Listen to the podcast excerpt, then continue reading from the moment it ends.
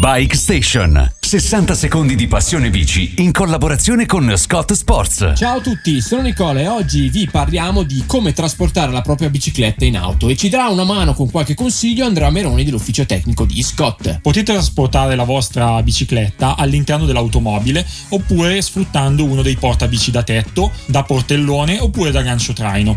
Prestate bene attenzione nel caso in cui trasportiate un e-bike, in quanto la batteria non deve essere rimossa dalla, dalla bicicletta stessa, altrimenti va posta all'interno di una scatola specifica per trasporto di merci pericolose. Un'altra differenza tra bicicletta tradizionale e e-bike è sicuramente il peso, quindi nel caso in cui abbiate un e-bike piuttosto pesante consigliamo di caricarla su un portabici posteriore da gancio traino e prestate bene attenzione al carico massimo che questo può sostenere. Bike Station per oggi si ferma qui. Appuntamento alla prossima puntata. Ciao! Avete ascoltato Bike Station. 60 secondi di passione bici in collaborazione Scott Sports.